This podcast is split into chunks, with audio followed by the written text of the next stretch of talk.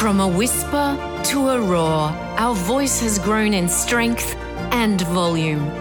Echoes from our past guide our future as we explore the woman's voice. Ricky Nowak, welcome. Thank you. Lovely to be here. Thank you, Lisa. Oh, look, thank you for joining me and taking the time on this Friday afternoon at the end of the week. I really appreciate it and can't wait to hear your answers to some of these questions about the woman's voice. So let's get straight into it. And I want to start by asking a question that uh, really helps me get a clear idea of who you are. And i know there's always been there's always been something that pushes me to be the best i can be. And i wanted to ask you what was the driving force that reconnected you with the voice that's led you to be here today?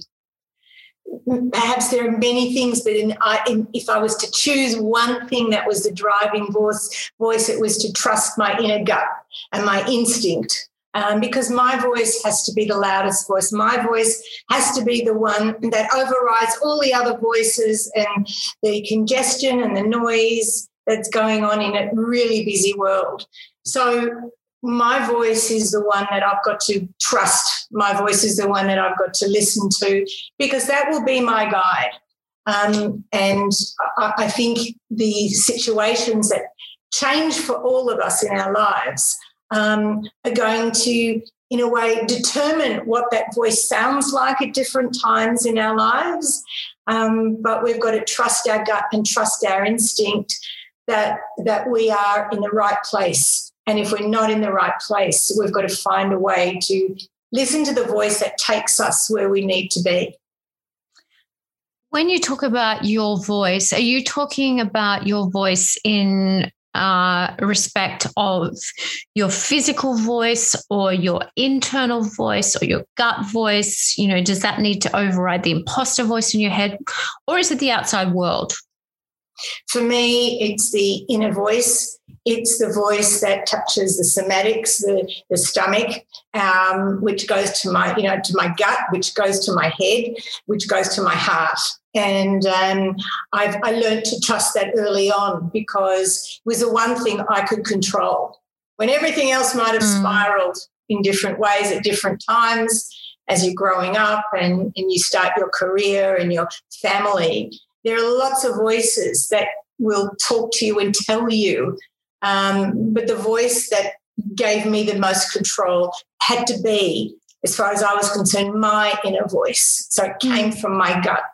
Mm, and that's really raising some um, ideas for me to to bring forward because when you say that your voice needs to be the loudest voice, that doesn't mean that it's the loudest in the room necessarily, does it? It just means for you personally and your soul, it's the one that you're going to really take notice of the most, isn't it? Yeah, absolutely, Lisa. It's it's not the volume mm. because we often don't listen to volume. Volume for many people just becomes noise and you can't decipher what's behind it. Is it anger? Is it frustration? Is, is it jealousy? Is, is it um, fr- frustration? Whatever it might be. So the, the voice that comes from within is has to override the emotions uh, that mm. others might be displaying and the trust in ourselves that we can, maybe not always, maybe not in every situation,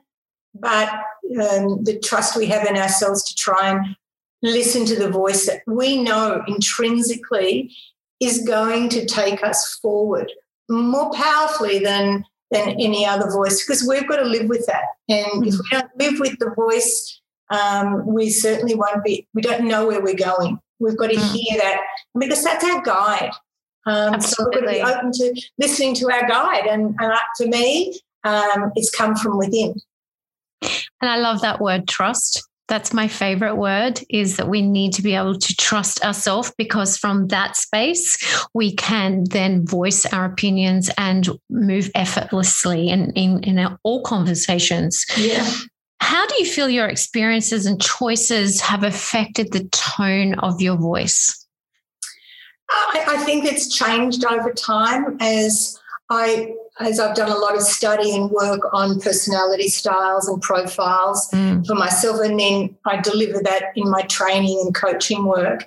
And what I've come to realize is that we have to nuance our voice to fit the intensity and intensity of, of, of the personalities where we and the situations we're with. And um, the, the, the different experiences that we have will guide us in many ways for, for what's coming, as long as we remember what's important. And, and by that I mean the experience we've had in the past are only good if we understand what we learnt from them.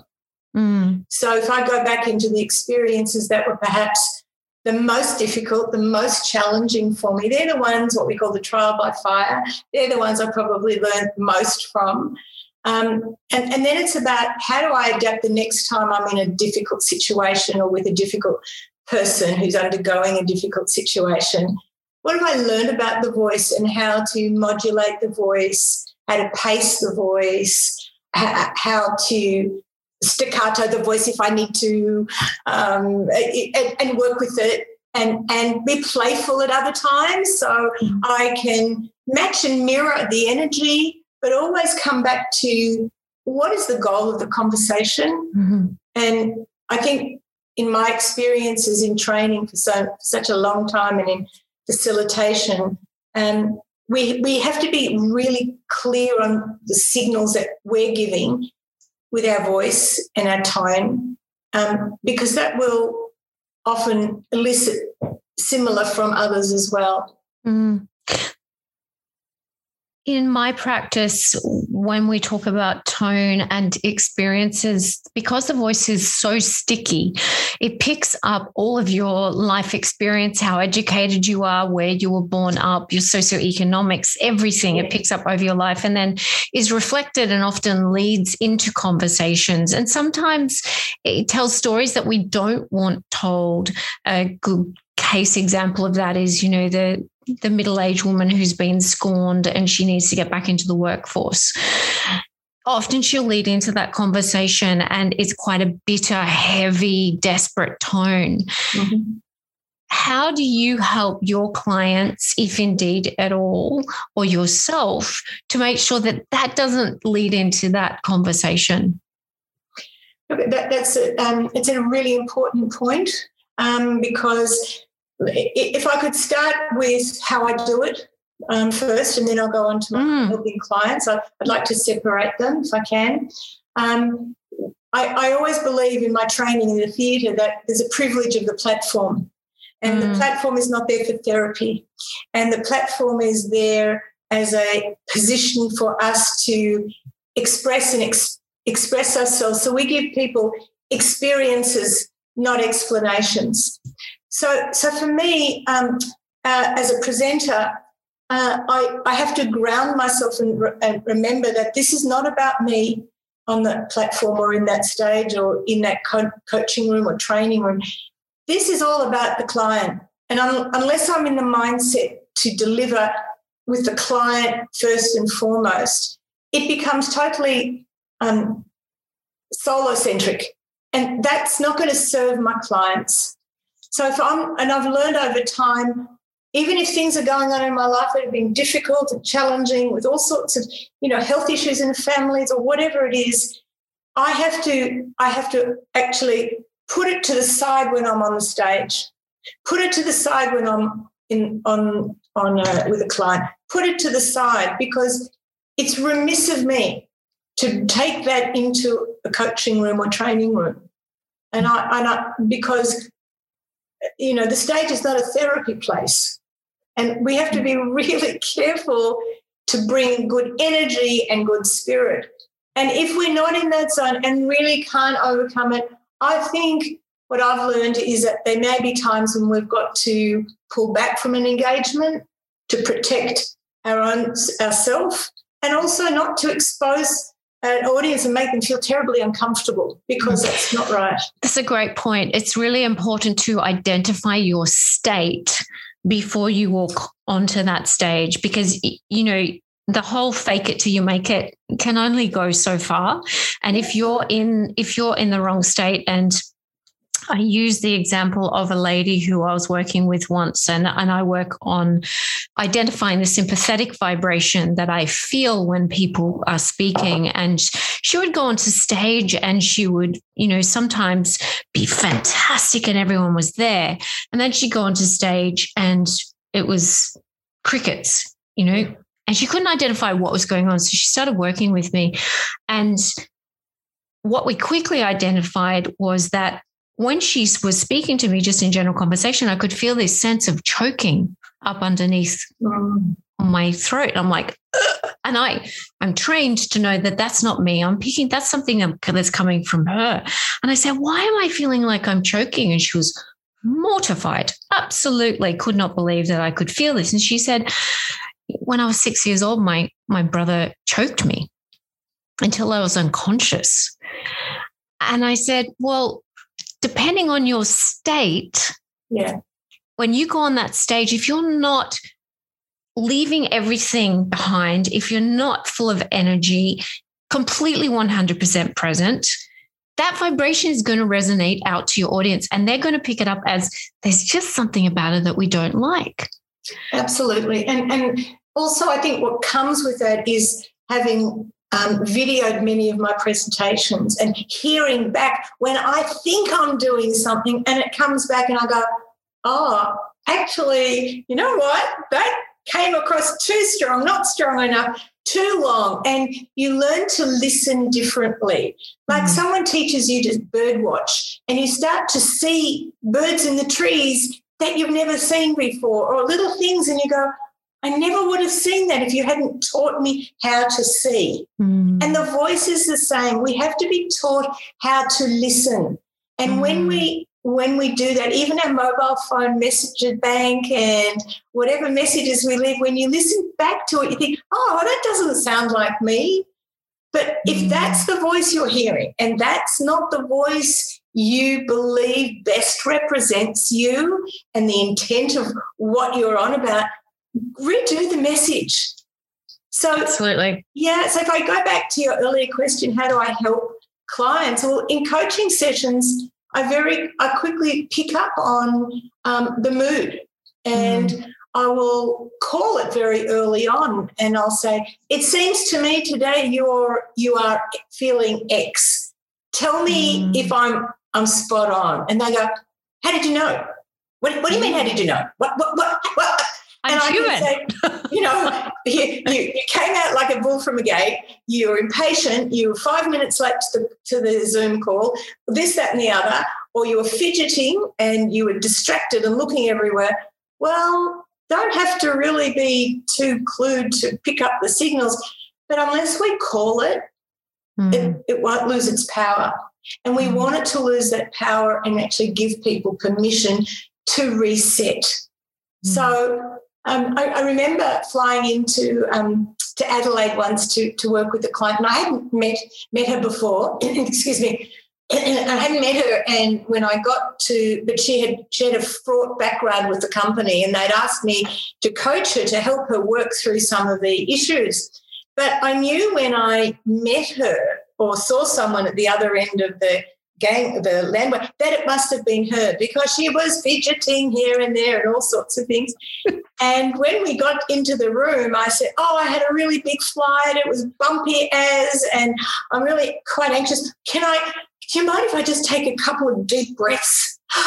And because um, I've really got to ground myself before we start. And she looked at me like, how much is this costing me or the company? How much time are you going to take? And I said, no, no, just, I promise it'll only be a couple of minutes because I, oh, just, just work with me. If you'd like to, how about you do it with me?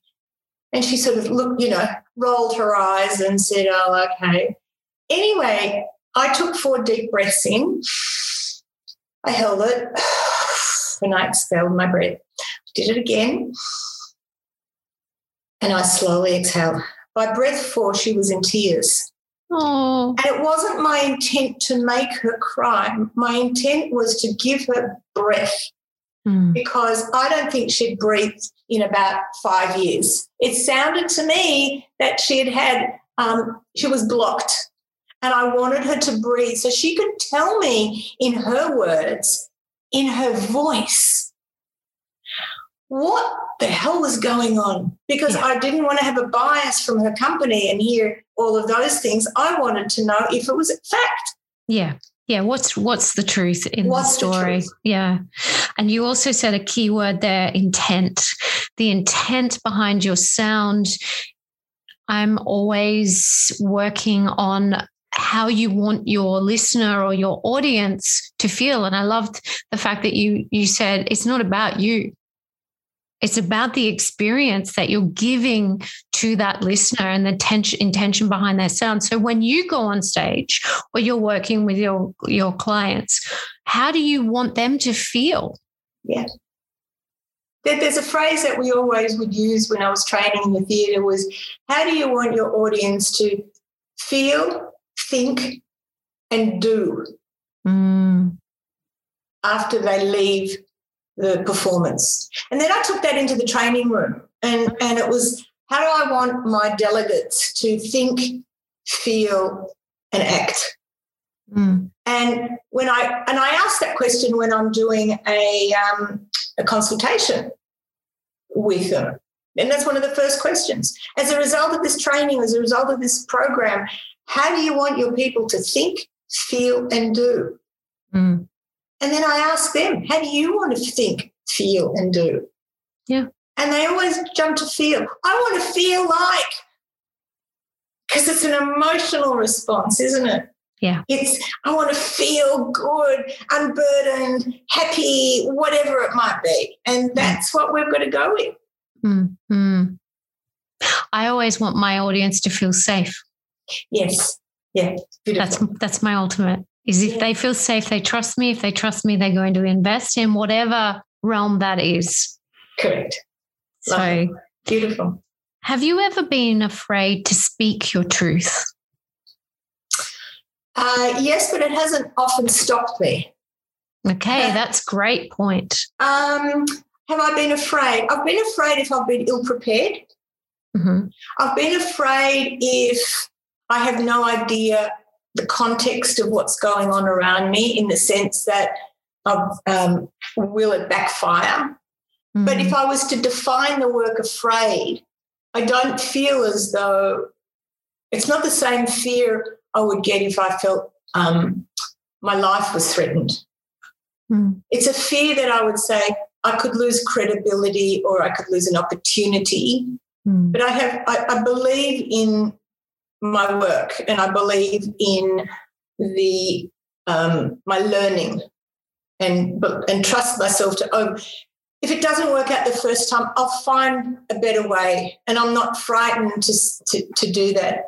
So have I been frightened to speak my truth? Uh, yes but as I said um, I feel it would be remiss of me not to at least um, share my beliefs so others actually know what is important and my perspective. Um, and and I, I, in my view, people who are scared are only scared because they haven't explored the benefit of what they bring and they're second guessing themselves.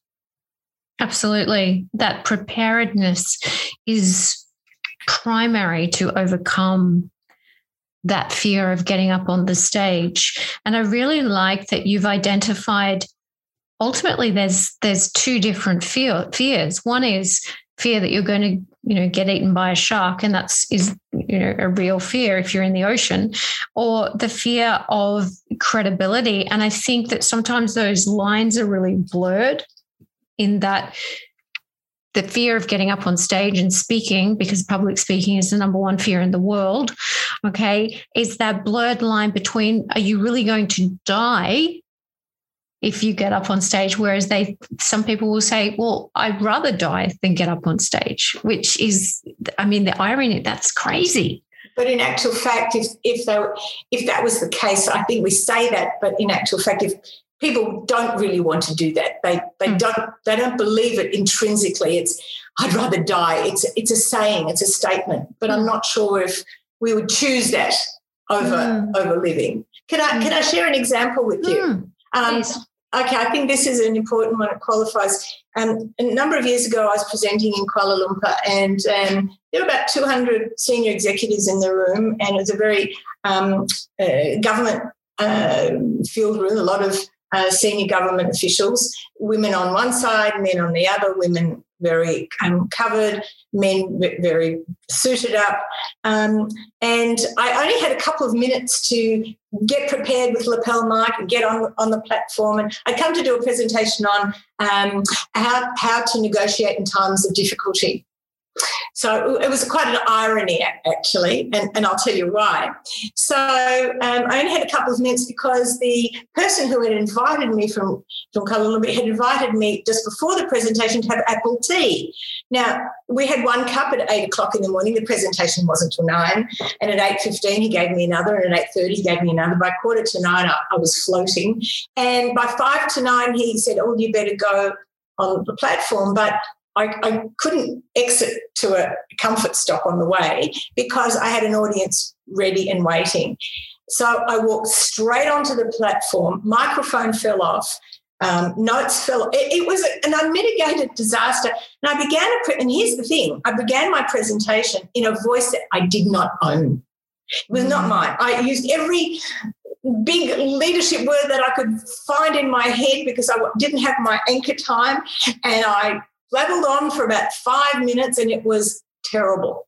And I knew that it was terrible. And so did the 200 people in that room. Mm. And I had a choice. Which voice was I going to continue with?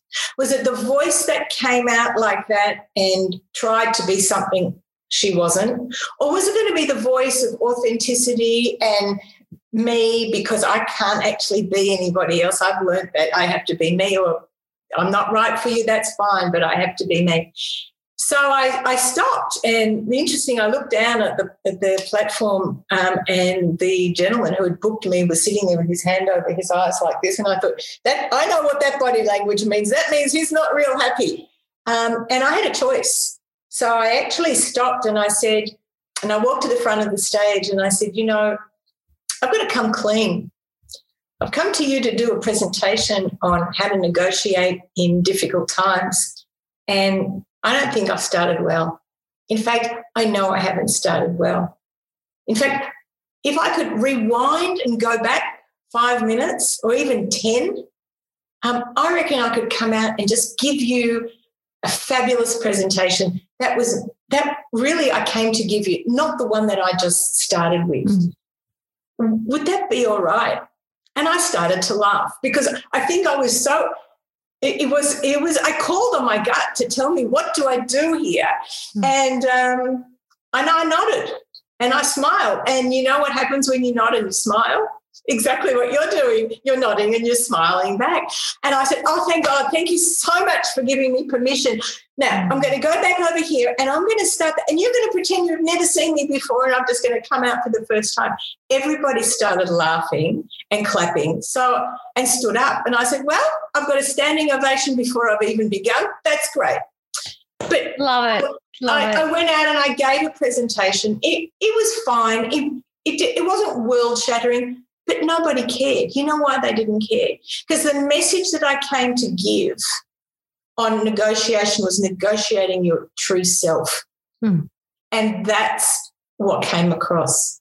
So it, it, was a it was a defining moment for me, and I mm. couldn't have planned it because you know if, if, you plan a hoax, it's not nearly as much. You know, it, it can work, but this was totally from the heart, totally from the gut, and I had to just call it. And, um, Absolutely. Um, and that and I think that vulnerability in that moment and to be 100% true to yourself is so testament. You know, people run away from vulnerability and what if I make a fool of myself? Well, if you make a fool of yourself, own it take the opportunity to turn that into a humorous moment. It's, I've got a similar story if I could share for the listeners. When I stood on stage, I had a 100 piece orchestra behind me, 2,000 people out in front of me, and I was heavily pregnant. And I came out onto the stage and they did this huge introduction and the and the conductor's standing there and he's got his baton in the hand and he looks over to me to give me the signal to go. And I just had nothing. I didn't know where I was. I didn't know what song I was singing. I had absolutely nothing.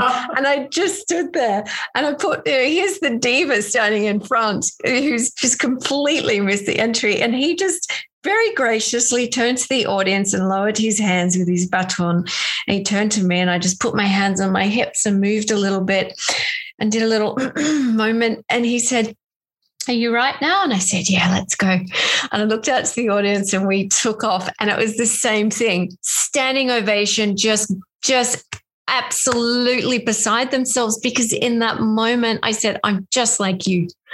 I we're having this this interaction that you couldn't pay enough money for, and it was such a gold moment. And thank you for sharing that because that sense of vulnerability, make the most out of it. Yeah, I mean, I always say to people, we're go- we're going to make mistakes. Things will happen, but if you if it doesn't work out and you your communication isn't the best it can be, um, the, the, earlier you repair it, the, the the quicker you can move on. By walking away and tossing and turning and hitting your pillow and and and crying or doing whatever it is and yep. being ashamed or embarrassed, it doesn't resolve it. And and the reason it doesn't really resolve it is because you can never reclaim something a week later in this than you can in the moment. So I say to my clients, if you make a mistake, don't worry, but worry if you don't re- rectify it. Then mm-hmm. you've got a reason to worry.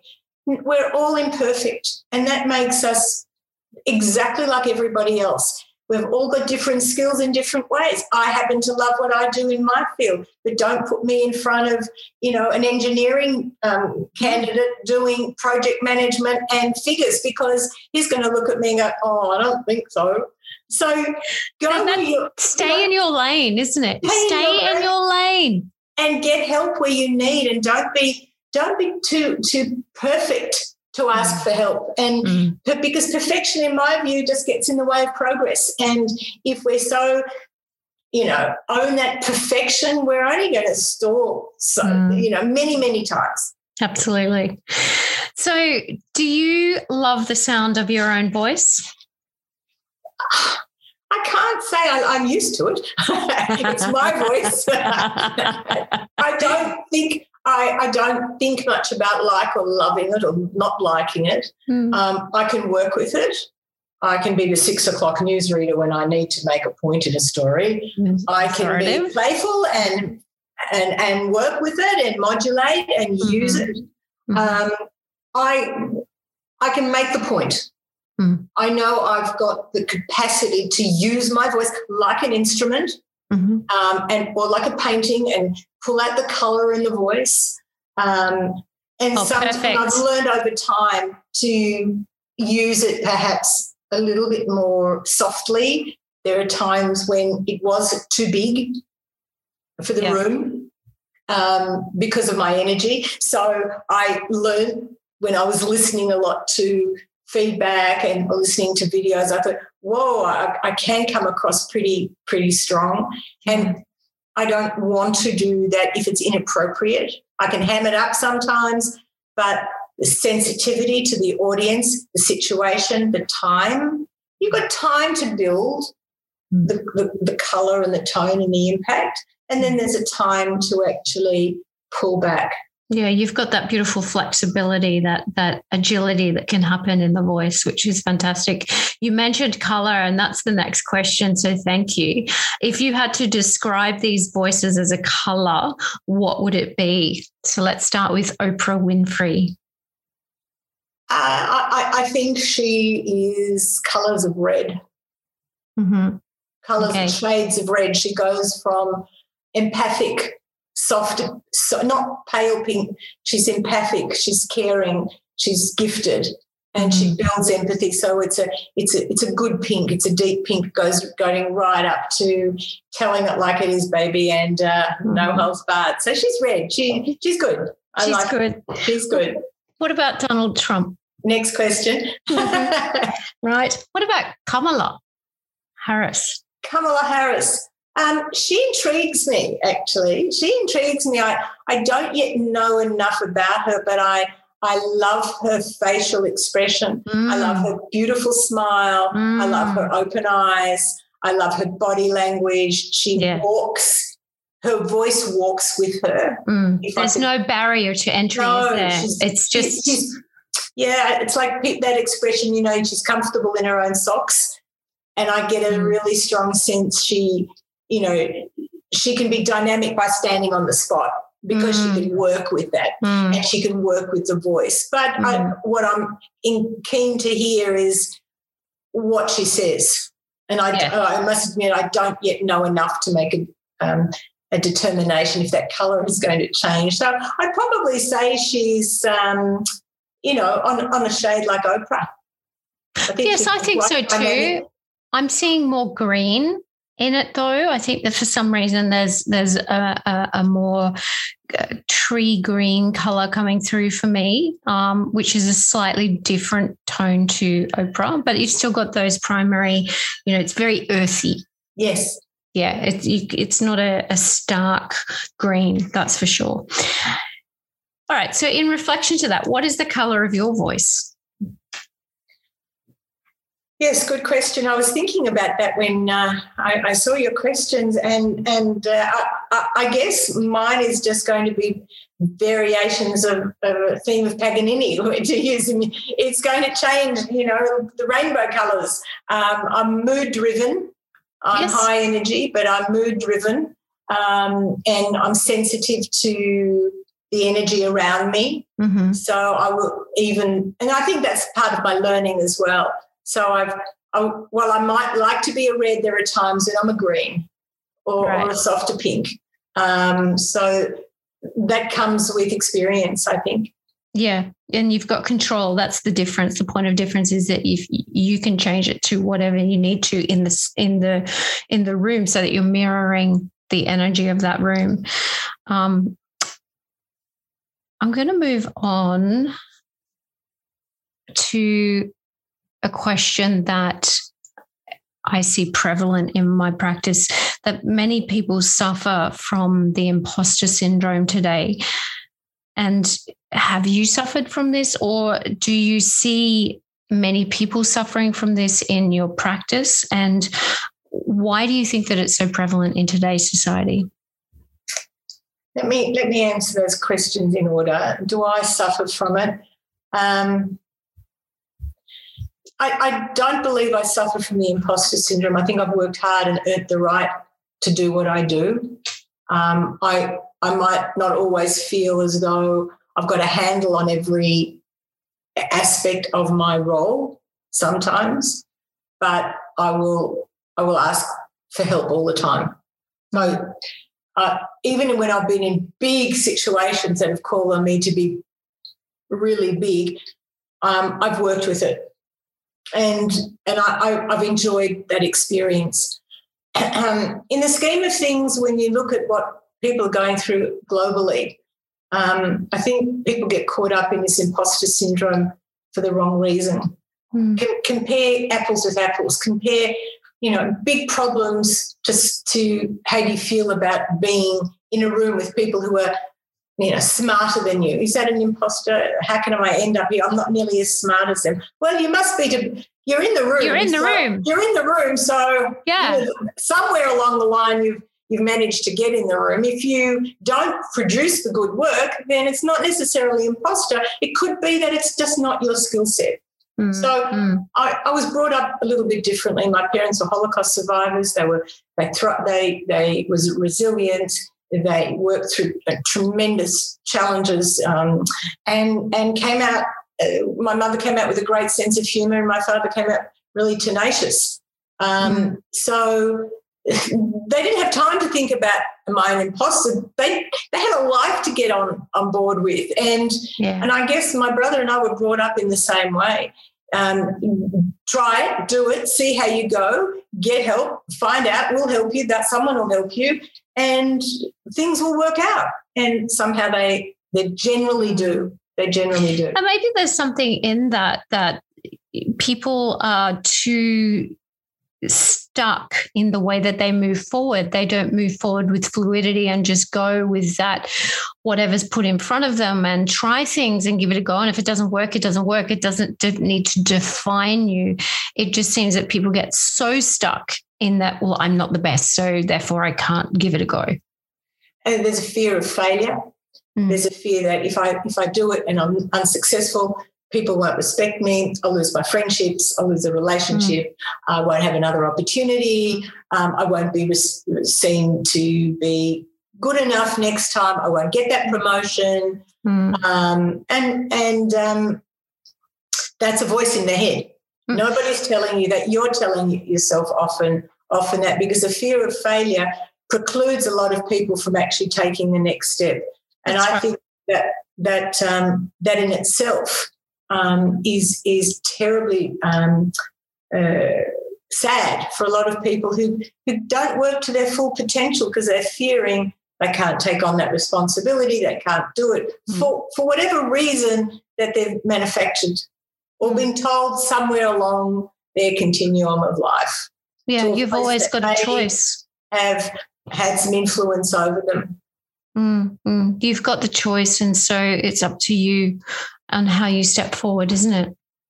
A lot of uh, a lot of women that I'm coaching, senior leaders, um, on that don't necessarily feel their imposter syndrome, but they often feel under enormous pressure to keep performing better and better and better because they feel they're under extreme scrutiny and they want to prove to themselves and to others that they can manage. And along the way, they sometimes feel like, oh my God, this is bigger than I thought it was going to be. I don't know how I'm going to cope. So the coping mechanism starts to fall away. And my role as a coach is to help them get rid of some of that um, excess um, baggage that they're holding onto that they actually have to um, produce um, huge volumes of work and not delegate it out. Mm, that's right. You don't have to do it all yourself, do you? No. Do you feel that women are still apologizing for being in the conversation in the room? I, I don't see it as much as I used to, I must be honest. Mm. Um, I, I think, you know, that, that football conversation um, originally would preclude a lot of women. Now, if women don't want to have that conversation in, in, in the workplace with people who are talking about that, um, they just don't and they move on and they move away and they're not trying to buy attention in that conversation. Mm-hmm. They're not apologizing. I think women have, as the new generations are coming in, they're stronger. They're as educated as, as their male counterparts. Um, there's always male and female, you know, um, different um, personality styles. But I don't think they're apologizing. What they don't necessarily perhaps do as well as I would I encourage a lot of people to women to do is actually make a strong point to start with, mm-hmm. um, rather than you know, they'll, they'll make a point, but at the end of the point, there's an upward inflection. Yes. And that comes to the question. So what yes. they're saying sounds like, is that okay? Yes. When actually what they've said is fabulous, but um, they say it like that. You've dismissed it at the and end. Yeah. It sounds as though it's a bit weak. So someone else, another woman, even another man, will come in and reframe that question and own it and anchor it. And everybody goes, oh, that's a good answer. That's a good question. And uh, the woman go, oh, that wasn't that mine. So they're yes. not apologizing, but it sounds like they're apologizing. That's right. That's right. And and you know, mixed messages comes through all the time. Yeah. Where you know you you are associating and working with some key influential people and executives. In your opinion, where do you believe communication and inspiration in leadership styles comes from? I think it, it can come from all across the business. You know, it doesn't have to come from leadership at the top with the stripes on your shoulder and the letters after your name. Leadership is people taking responsibility for their role and committing to completing their tasks um, committing to looking after others and having their back. Leadership is about taking initiative in across the business or personally. Um, leadership is also about how people can identify what's right for them um, and help them thrive. Mm. Um, it's tricky, you know, because for many people, they they feel that leaders have to be at the top end of the business. But you know, I, I've seen some amazing people who are who are working in everyday garden variety jobs. They don't aspire to rule the world, and the impact that they make because they give a damn, they mm. care, they do what's fair, they do what's right, leaves everyone in their wake. And a lot mm. of people wouldn't even know that the experience that they gave someone was over and above the siloed C C suite. Yeah. Um, and, and that's what I love. I love to acknowledge and celebrate um, the voices who keep the doors open, who know more about the customers than anybody else, you know, who know right. more about the business than anyone else because mm. they're they're listening. Yeah, beautiful beautiful we're going to change direction for for a little minute and and i want to tap into the fact that you've had so much experience speaking you know across the world on the stage what do you do to prepare to get on that stage Oh, what don't I do is really mm. the question. well, that's that's the point. Is that it's oh, not just having a fantastic presentation. Okay. There's so many layers beneath that. I think, yeah, look, absolutely. I think my teaching degree gave me um, a good insight into understanding um, what's needed in the preparation so it can be tailored for the audience. A lot of preparation in the company, the people, the mood, the flavor, the texture of the company, what they want, what they're looking for. Um, when I've got that, and I do pre session questionnaires with delegates um, who are coming in, and I meet them online or meet now it's meeting online, but we're starting to meet face to face again. I go in and I do I do like an immersion in the company if I can, and and um, hang out where they hang out. So I learn the language of the company and tell me about you know. So, so I've got the narrative right. I've got their story. Mm. I hear it from the horse's mouth, as they as you say. Mm. Um, so I'm sensitive then to in jokes and what not to say. Um, and then I start on the guts of creating a, a tailored presentation. Mm-hmm. Um, but you know, when I've got that, it, I, I used to start, you know, like everyone writing, writing, writing, writing. And then I realized that that wasn't going to work for me because I'm very fluid. And and you know, I've had a couple of disasters where I wanted to read presentations and I thought, oh my God, what am I doing? This is it's not a script. This is crazy. So I just had my icons or bullet points. And if you know your work really well, you know that um, got to have enough content in there to let stuff go on the day, to um, pull stuff in from somewhere else if that's what it needs, and also to focus on what the energy is from the client. So, in preparation, it's not just about doing a flat, one dimensional um, document that you can speak out loud. It's having options within that, stories within that, points within that, that that's going to resonate. And you're going to be thinking really quickly on your feet. So you can know what to let go of um, if if you get a sense that oh that's not going to work right now. That joke worked for x company last week or that story but where this group is going. And and you've got to think so fast that if you drop that 10 minutes what else have you got for that 10 minutes that's I absolutely understand what you're talking about. And it's a skill that we require or acquire over the years of training as performers, I think, and, and getting up and speaking on stage. And but it also uh, encapsulates a lot of emotional intelligence, I do believe, and just being so present in the room that you're feeding off of facial expressions, body communication. Uh, people are on their phone, people aren't on their phone, etc., etc.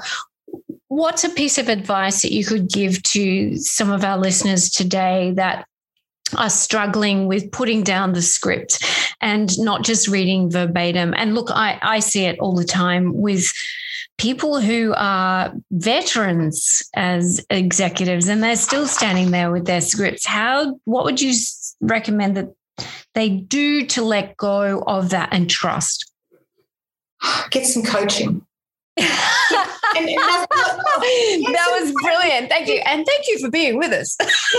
no, honestly, it's it's about you know you can't do this stuff on your own.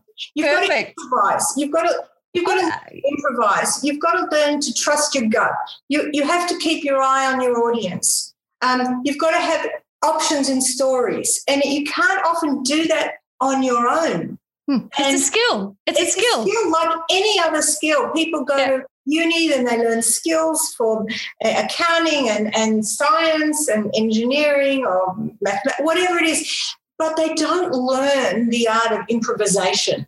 Mm-hmm. And improvisation, thinking on your feet, being grounded, being in can, you know, in contact is important. And I think our education system has a lot to answer for because during our formative years, well, now it's a little different. You know, kids are kids are learning differently, and it, it it's fun. But um, what, what, seems to be happening now or beforehand is people weren't learning in the same way and they weren't learning communication in the same way. So, mm. what that meant was when they got into a, a, a um, CEO role, what happened?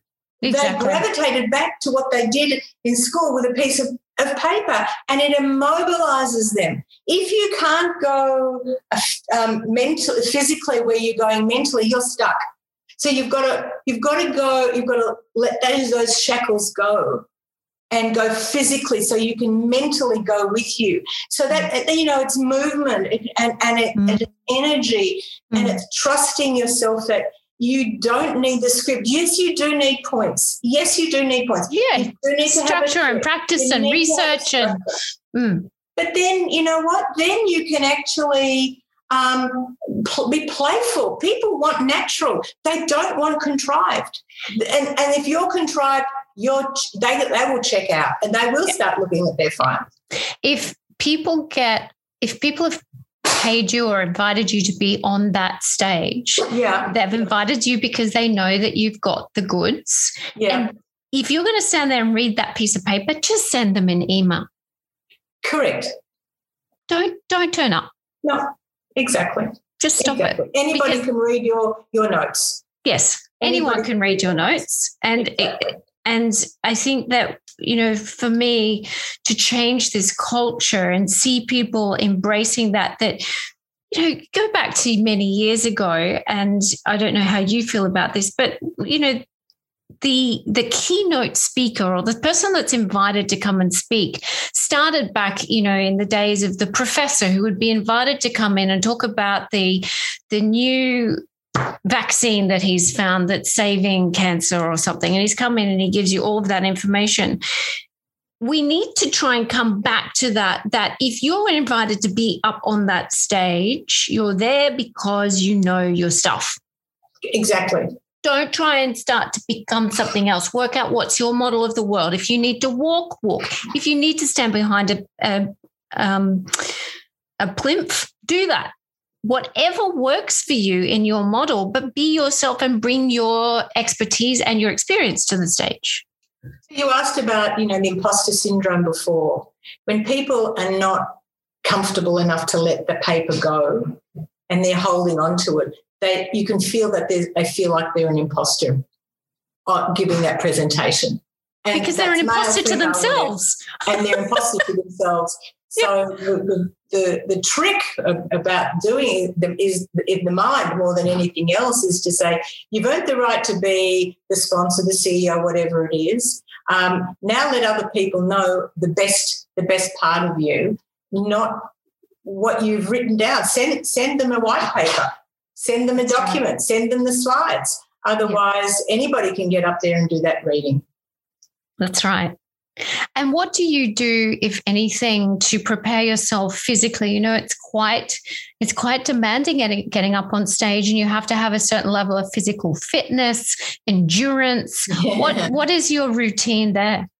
Um, well, I'd like to say it's perfect, but it's not. I'd like to say that I've given up coffee, but I haven't. but I do. I don't drink coffee before a presentation. I never drink alcohol before a presentation, or or after as well.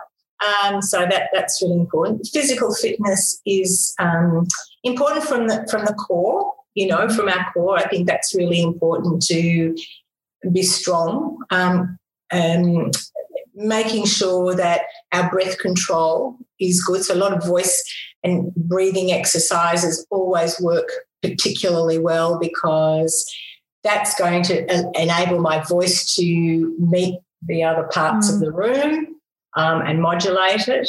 Mm. So I look after my voice um, really well. So I'm hydrated, um, warm water, never cold water. Um, I've always got a a, little mint or cough lolly next to me in case sometimes you know there's dust or whatever it can catch you in the throat so i've mm. always got something mm. and and if it happens i always let the audience know that i'm going to pop it in my mouth so i don't mm. try and hide hide that as well mm. um, did you know that um, the the voice straw which is the sponsor of this podcast is something that I have become a distributor of here in Australia. And I encourage everyone that I work with, singers and the executives, to make sure that they're getting their voices going and having a tool and having a measure. Have you ever heard of the voice straw or used a tool like that? No, but I'd love to learn about that. Thank you. Okay. If I could send you, and I've got all your details. So it's a fantastic little system. And I'm going to send you a pack.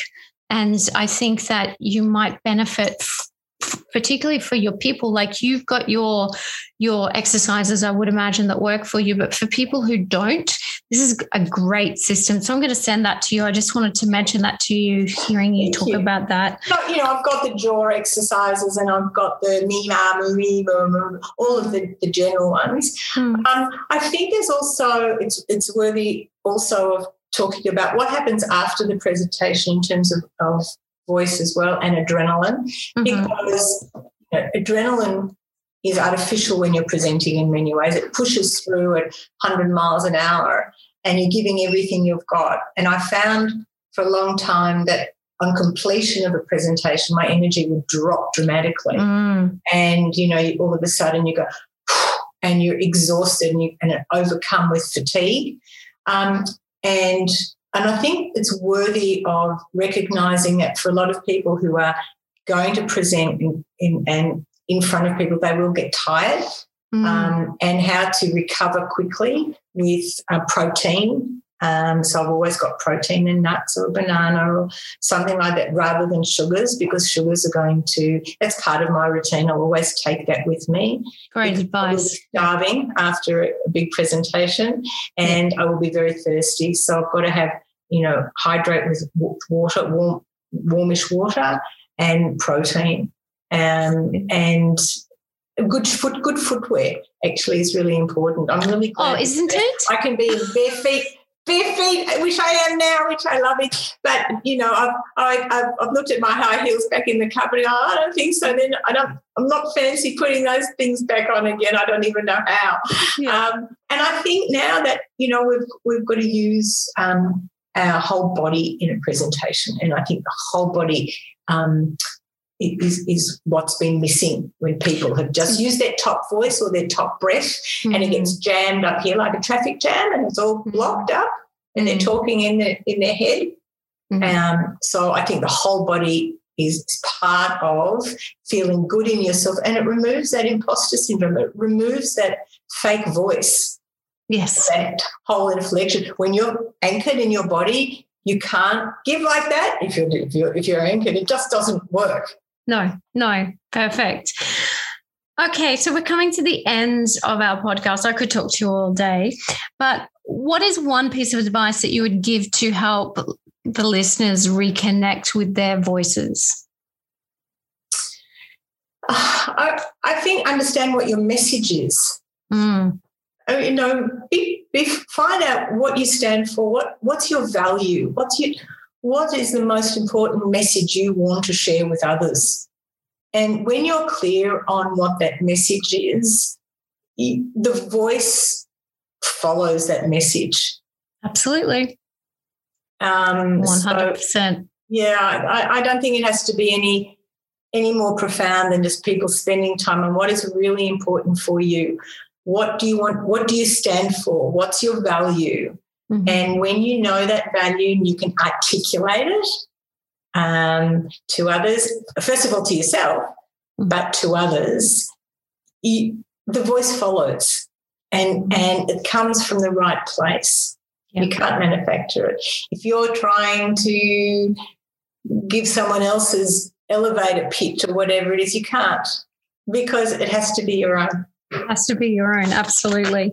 So, what's next for you? What's next to reach your fullest potential? Enjoy the moment. Enjoy the moment. and let let me play to my strengths. Mm-hmm. Don't take on too much. Mm. So I've got time to breathe around the things that I love to do. Mm. Um, and that flows, that energy that I've got time now to, that I've allowed time for, brings in the new bodies of work, which are really exciting right now. Like loving working with you uh, today. Um, I'm doing some emceeing for Europe next week, although it's 11 mm. o'clock at night.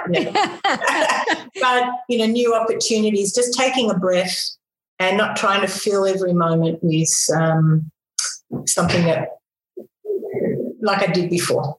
Yeah and playing with those beautiful grandchildren. And playing with my gorgeous grandchildren. Look, thank you for joining us. And of course, if anyone wants to get into con- into contact with you, we will have all of your your hashtags and your connections uh, on the content. So thank you, Ricky. Thanks for joining me today to strengthen your voice. You want to be heard and you deserve to be heard. We're here to make sure that the woman's voice is heard. I'm Lisa Lachlan Bell, and together we are the woman's voice. Thanks to our official sponsor, The Voice Straw. For more information on your voice, go to thewomansvoice.com.au.